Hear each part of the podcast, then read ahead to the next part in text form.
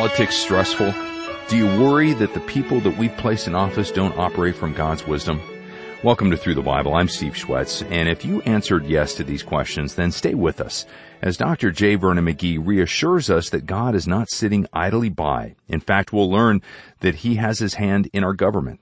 So let's get started and find your seat on the Bible bus and let's pray. Heavenly Father, thank you that just as we trust you with the details of our lives, so we can trust you with the details of our country and the world. As we study, help each of us to worry less and then depend more on you. May we accept the rest that you have for us in yourself. In Jesus' name, amen. Now fasten your seatbelts because we're off to Proverbs 21 on Through the Bible with Dr. J. Vernon McGee. Now, friends, as we come to the 21st chapter of the book of Proverbs, and chapter 21 now is one of the great chapters in Proverbs. In fact, all of them are great, but this is especially so, I feel, and I think we'll see it as we get into it. Now, the first verse I'm reading in Proverbs 21. The king's heart is in the hand of Jehovah, as the rivulets of water he turneth it whithersoever he will. Now, it doesn't make any difference how powerful a man may be. He may have been a Pharaoh in Egypt. He may have been a king of Babylon. He may have been the emperor of Rome. He may have been a Caesar. He may have been an Alexander the Great or a Napoleon. He may have been a Joe Stalin or an Adolf Hitler or whoever comes along next, and there'll be one. You can put this down.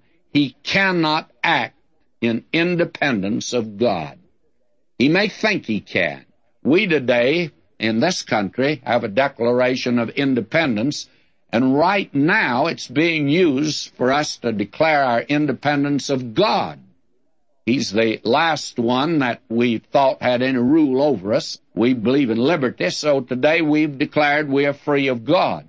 But you want to know something? We're not free of God. No man is. You cannot act independently. The king's heart is in the hand of Jehovah. And God's going to turn him just like he turns a little babbling brook that comes down the mountainside. It will take this course this year, next year, it'll go down another course. Who does that? God does that.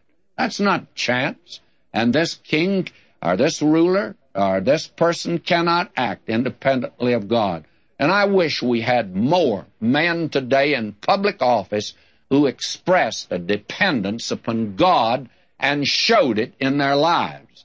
And quit telling us that they've got the solution for all the problems of the world. Now, they haven't. And that is misrepresentation for any man to say that. No man is independent of Almighty God, and we need to recognize our dependence upon Him. Oh, may this country be called back before it's too late to a dependence upon God. And we need a new declaration, but this time a declaration of dependence upon Almighty God. How important that is. And we trust that there may be a turning back to God. And it can only come, according to my book, through the Word of God. Now, let me move on down. Verse 2 Every way of man is right in his own eyes, but Jehovah pondereth the hearts. And here again is this matter of man's self righteousness. There's so much said about that in Proverbs.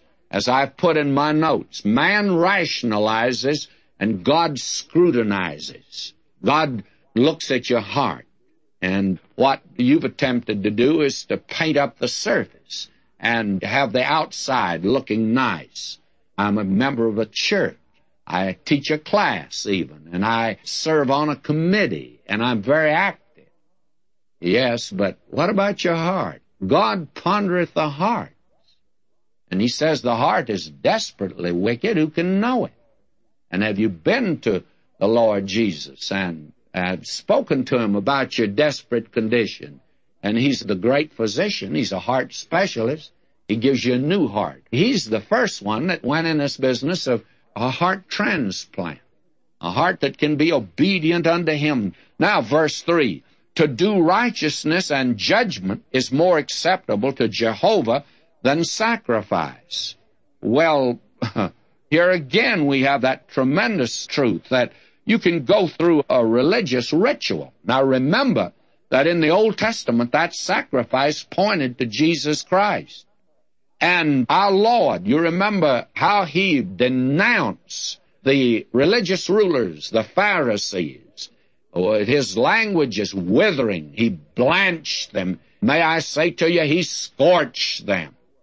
And he said what they were. On the outside, he says, you look like a beautiful monument. Inside, it's dead men's bones. You're like a pretty golden dish on the outside. Inside, why, there's never been a dishwasher that's cleaned the thing out. My, how he went after them, called them a generation of vipers, and God says, I'll have mercy and not sacrifice. God says, even the sacrifice of Christ will transform you.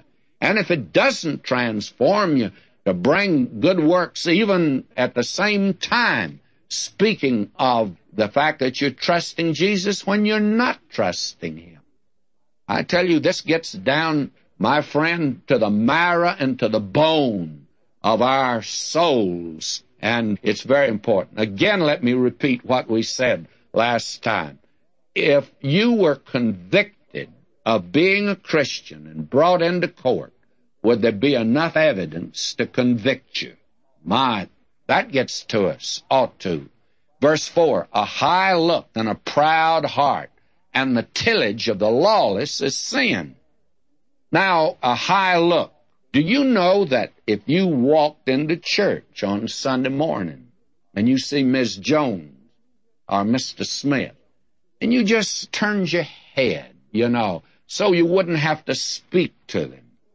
I was in a group the other day, and there's a man there that has said some unlovely things about me. He acted as if he didn't see me at all high look, proud heart, and the tillage of the lawless is sin. Now, may I say to you that high look that you even gave in church, maybe nobody noticed it. Maybe the individual didn't pay any attention to it. But God did. And God said, you just well have gone out and got drunk. In my eyes, there's no difference between the two. It's just as bad. Of course, we don't measure it that way. Now he says the tillage of the lawless is sin. Now, anybody would say, you see that man out yonder plowing? My, he's an industrious man. And he ought to be merited, given a merit for that. God says that even that evil man with the evil heart, even when he's plowing, God says in his sight, it's sin. Now that means, sinner, you can't give anything to God. I ought to make it clear as we go along on this program. When we mention the fact that we depend upon listeners, we really mean Christians. I don't think God can bless a gift from any person who's unsaved at all. Years ago in Dallas, Texas, a brewery down there sent, I think it was $50,000 to a certain Christian school sent another $50,000 to a certain college of another denomination, and then sent 50,000 to a hospital of another group. The college, I guess it was two schools, they returned it, and they would not keep it. They would not accept it from the brewery. The hospital did. And a comment was made on that, that they felt the colleges had done well in returning it. Why? Because God can't bless it. God can't use it. Now, today it may be that these institutions would have accepted it and kept it. I don't know. But in that day, the word was out that they didn't keep it at all. And I always felt that that was a very good thing. And have you ever noticed what God said to the nation Israel? Over in the 10th chapter, he said, Brethren, my heart's desire and prayer to God for Israel is that they might be saved. For I bear them record. They have a zeal for God, but not according to knowledge. For they, being ignorant of God's righteousness and going about to establish their own righteousness, have not submitted themselves to the righteousness of God. Now, when you're going about to establish your own righteousness, God says it's sin. The righteousness of man is filthy rags in God's sight. That's what he says. And this is the demonstration of it. Now I move on down in this chapter in verse 5 the thoughts of the diligent tend only to plenteous, but to everyone that is hasty only to want. The getting of treasures by a lying tongue is a vanity tossed to and fro of them that seek death. The robbery of the lawless shall destroy them because they refuse to do judgment. You see what he's saying here that actually riches that are accumulated in an honest way, God can use them. There's no sin in being rich. It's how you got your money. That's the important thing. And God sees to it that your riches, and you may be as rich as any man today, and you will not be able to enjoy it. Do you get the impression that there's certain rich men that are not really having a very good time? Their riches are really not what they need. They need something else. The story is told about the Arab that got lost out in the desert. And he had no food, no water, and he was about to die. And the poor fellow saw a package that had dropped off a caravan. And he thought, my, there probably is dates in that food in that, and maybe a can of something to drink. And he picked that package up and eagerly and hungrily and trembling, he tore it open and looked at it. And then he dropped it in great disappointment. You know what he said? Why, he says it's only pearls. Yes, at that time he didn't need pearls, although those pearls were worth a fortune. He didn't need them. He just dropped them. May I say to you, you can get rich. God says that won't do you a bit of good unless you make it in the right way. Unless that you use it for His glory. My, what a proverb this is. Verse 8, the way of a guilty man is very crooked, but as for the pure, his work is right. In other words, your life will demonstrate what kind of a person you really are. If you are right with God, why, it's going to be revealed in your life. Now, verse 9. It's better to dwell in a corner of the housetop than with a brawling woman in a wide house. Now, a brawling woman that seeks to run the whole place and is loud, well, very frankly, it'd be better if you just had a little corner up in an attic somewhere. And that is true. And I told a story about the man in Nashville, the retired pastor of the church. He and I would make a trip down to City Hall. He was a member of our church, and he always would get him out of jail. He'd be arrested for drunkenness, this man would, and we got him out again and again. And then one time, this retired preacher said something I'll never forget. He said, You know, if I was married to the woman he's married to, I'd drink also. And Very candidly, it's better to dwell in the corner of the housetop. And I'd turn that around and say it'd be the same thing for the woman that could be married to the wrong husband. My wife and I were talking the other night about some folk we know, and we said how sorry we felt for the wife to be married to a man like that. There are illustrations of that in the scripture. Job, you know, didn't do so well with a wife. And David, you remember, was married to a daughter of Saul. We've always condemned David, but he had no fellowship, and there wasn't any real love in that marriage at all. You remember, she ridiculed David and told him, said, You made a fool of yourself when you brought the ark in dancing before the ark like that. Why, you were disgraceful. And believe me, if you show a little enthusiasm for God, why, there'll be a great many people that'll be embarrassed now, verse 11, when the scorner is punished, the simple is made wise. And when the wise is instructed, he receiveth knowledge. That's very important to note that you learn lessons, and we should learn lessons from the experience of others around us. Verse 13, Whoso stoppeth his ears at the cry of the poor, he also shall cry himself, but shall not be answered. Now, God has said that. That's either true or it's not true. And I think that you'll find it true. We could give present day illustrations in public life, but I'll not do that. Verse 14, a gift in secret pacifieth anger, and a reward in the bosom strong wrath. And you remember that when Jacob was returning back, he knew Esau had robbed him and thought Esau was his enemy because he'd heard Esau intended to kill him. Well, the fact of the matter is that he sent gifts ahead, you know, and to pacify him. Well, I want to say that he didn't need to do that. God had taken care of that.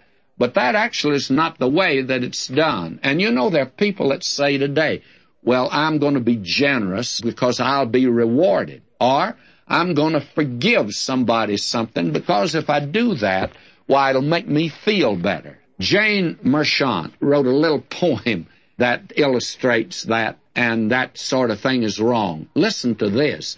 If I forgive an injury because resenting would poison me, I may feel noble, I may feel splendid, but it isn't exactly what Christ intended.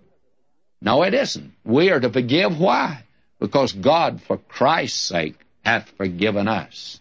That's the reason we're to be kind, tender-hearted, forgiving, not because it makes you feel better. Low motives are given.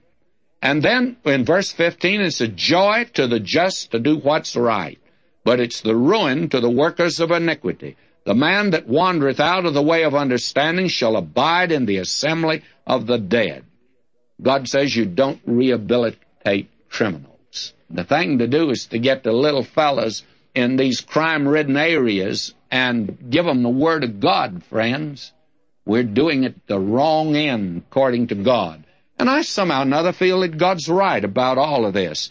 And here is a verse that I wish that I could spend time with, but can't do it. He that loveth pleasure shall be a poor man. He that loveth wine and oil shall not be rich. Now we have glorified the theater, and as a result, the philosophy that is taught on television and taught in plays and in books has got our entire society, the great principles, moral principles, everything is turned upside down. Now, at one time, even in the court of a king, a jester or an entertainer was called a fool. I don't think that's been changed in God's sight at all. But today, entertainers are sacred cows. They are the ones that are popular.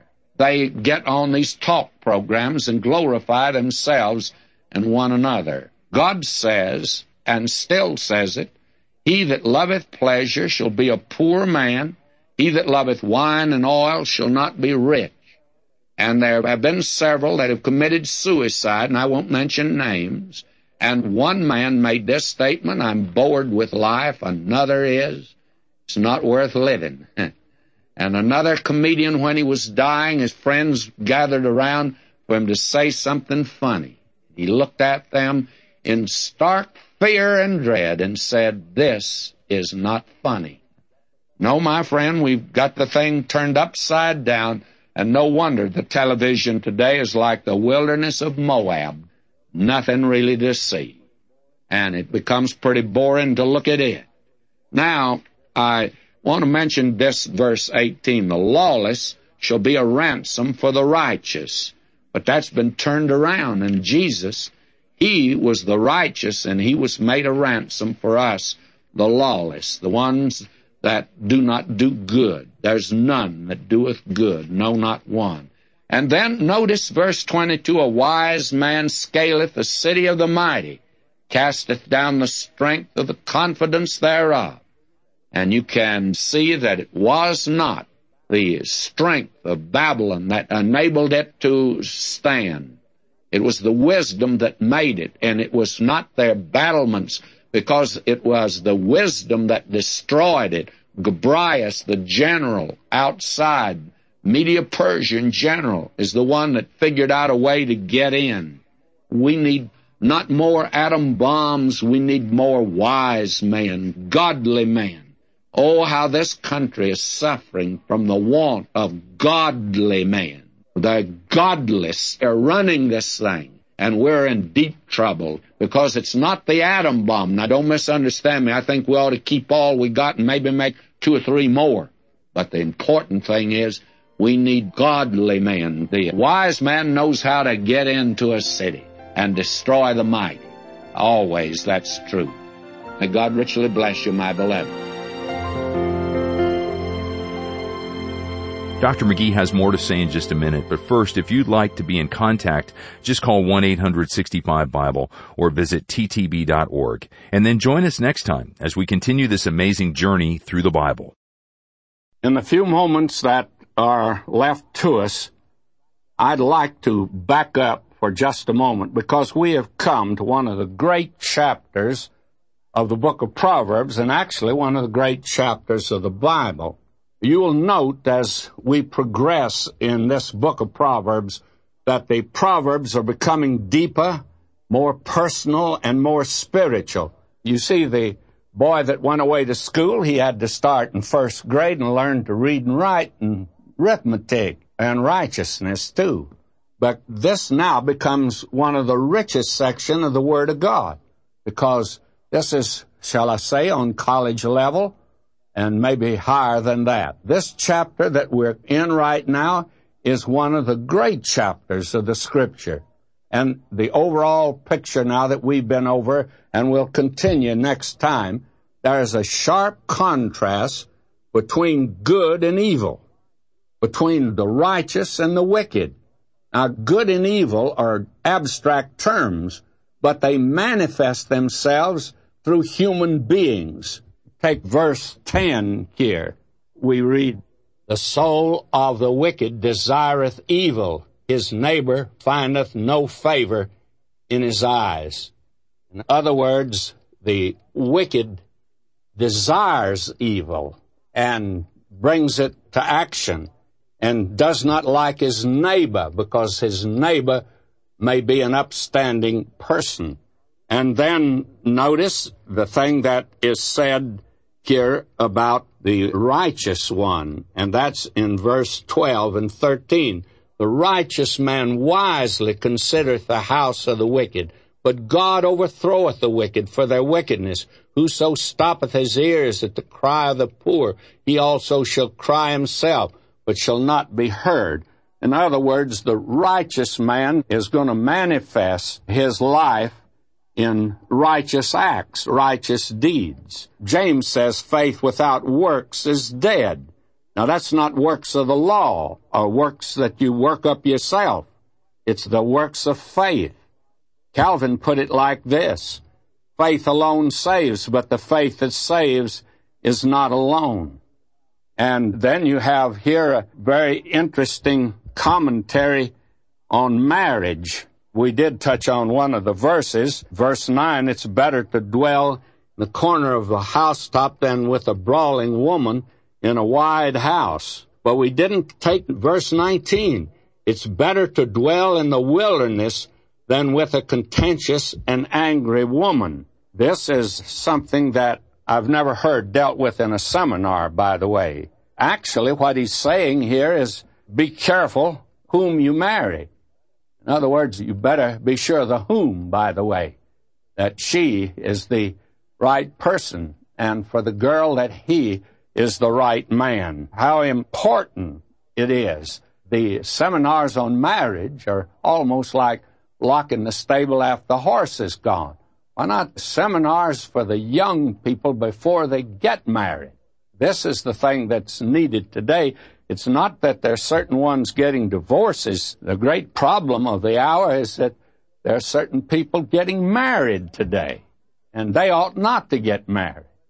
And certainly a counseling session with the right kind of a pastor would indicate that, at least would be able to give them a warning. How often we've seen that take place. After a long ministry, I do have some very fixed ideas, definite ideas, as I have watched young people come in their joy and in their high expectancy to the marriage altar. And the day comes when there's nothing left but bitterness and nothing left but it might have been. Well, they didn't listen, it's true. But also, some were warned, and some did follow through. My, how important that is in these days in which we live. Jesus made it all,